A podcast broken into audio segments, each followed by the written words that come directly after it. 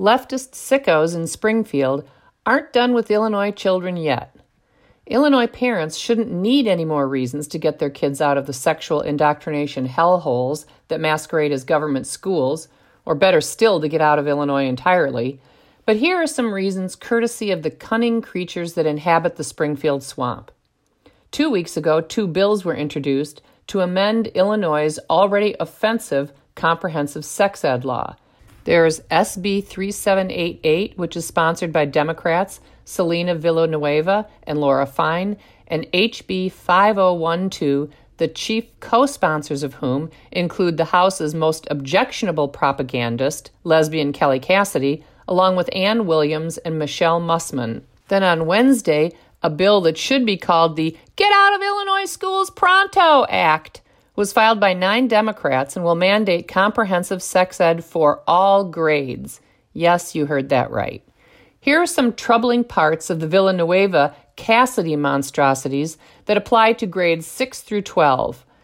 Their bills mandate that all curricular materials and instruction must be affirming of individuals, families, and communities in an inclusive, respectful, and effective manner based on their identities as homosexual or cross sex impersonators. Their bills delete the section that says curriculum must teach honor and respect for monogamous heterosexual marriage. Their bills add these words course material and instruction shall, that is, must, teach pupils how to give and receive consent for sexual activity. Let's repeat that. Our government is going to order schools to teach students how to give consent for sex. And current law requires evidence based curricula. The new bill adds the term evidence informed, which is a far less rigorous requirement. Evidence informed resources are much more useful to leftists who want to promote, for example, the trans ideology, because there is no hard science proving that social, chemical, and surgical interventions for gender dysphoric children are harmless. These bills also say that all curricular materials and instruction must be affirming of individuals, families, and communities in an inclusive, respectful, and effective manner based on their religion. So, does anyone believe that the feelings and beliefs about sexuality, sexual identity, sexual relationships, or marriage of Orthodox Jews, theologically Orthodox Catholics, Protestants, and Orthodox Christians or Muslims will be explicitly affirmed in exactly the same ways the feelings and beliefs about sexuality, sexual identity, sexual relationships, or marriage of homosexuals and cross sex impersonators will be? Does anyone believe the feelings and beliefs of the first groups will be presented at all? Then on Wednesday, things got worse. Nine Democrats in the Illinois Senate sponsored a bill that expands sex ed to include all grades from kindergarten through senior year in high school. And here's some of the features of this bill. And I quote It is the intent of the General Assembly that comprehensive sex ed shall, that is, must, promote awareness and healthy attitudes about gender identity, gender expression, and sexual orientation, and must be available to students in kindergarten through 12th grade comprehensive sex ed in kindergarten through second grade shall, that is, must, include instruction on the following topics human anatomy, gender roles, and varying family structures. Discussing human sexual anatomy in co ed kindergarten through second grade classes is yet one more way for our culture to dissolve feelings of modesty in young children, just as those feelings are beginning to develop. Leftists view that as a good thing. Comprehensive sex ed in the third through fifth grades shall, that is, must, include information about diverse sexual orientations, gender identities, and gender expressions, and an examination of the harm caused by gender role stereotypes. Comprehensive sex ed must include discussion about sexting with 8 to 10 year olds. Leftists may be unaware of the many 8 to 10 year olds who have never heard of sexting, never heard of porn, and don't have cell phones. In those many cases, the passage of this law would mean the government would be introducing these young children to sexting. The innocence of their children that, at great effort and vigilance, parents have been able to preserve in the midst of this sex saturated and defiling culture, the government would steal. Comprehensive sex ed may not use stigmatizing or shame based instructional tools or stigmatize parenting or sexually active youth, may not employ gender stereotypes.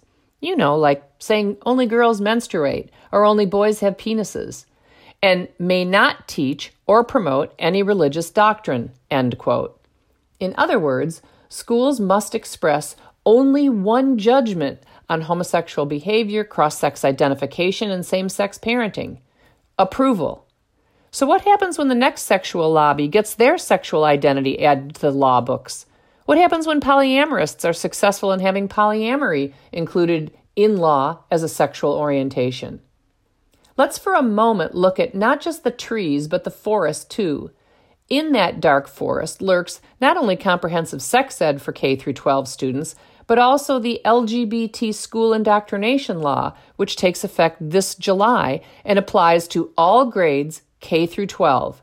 Every student starting at five years old will be exposed to positive images and ideas about homosexuality, cross sex identification, and activism in the service of normalizing both.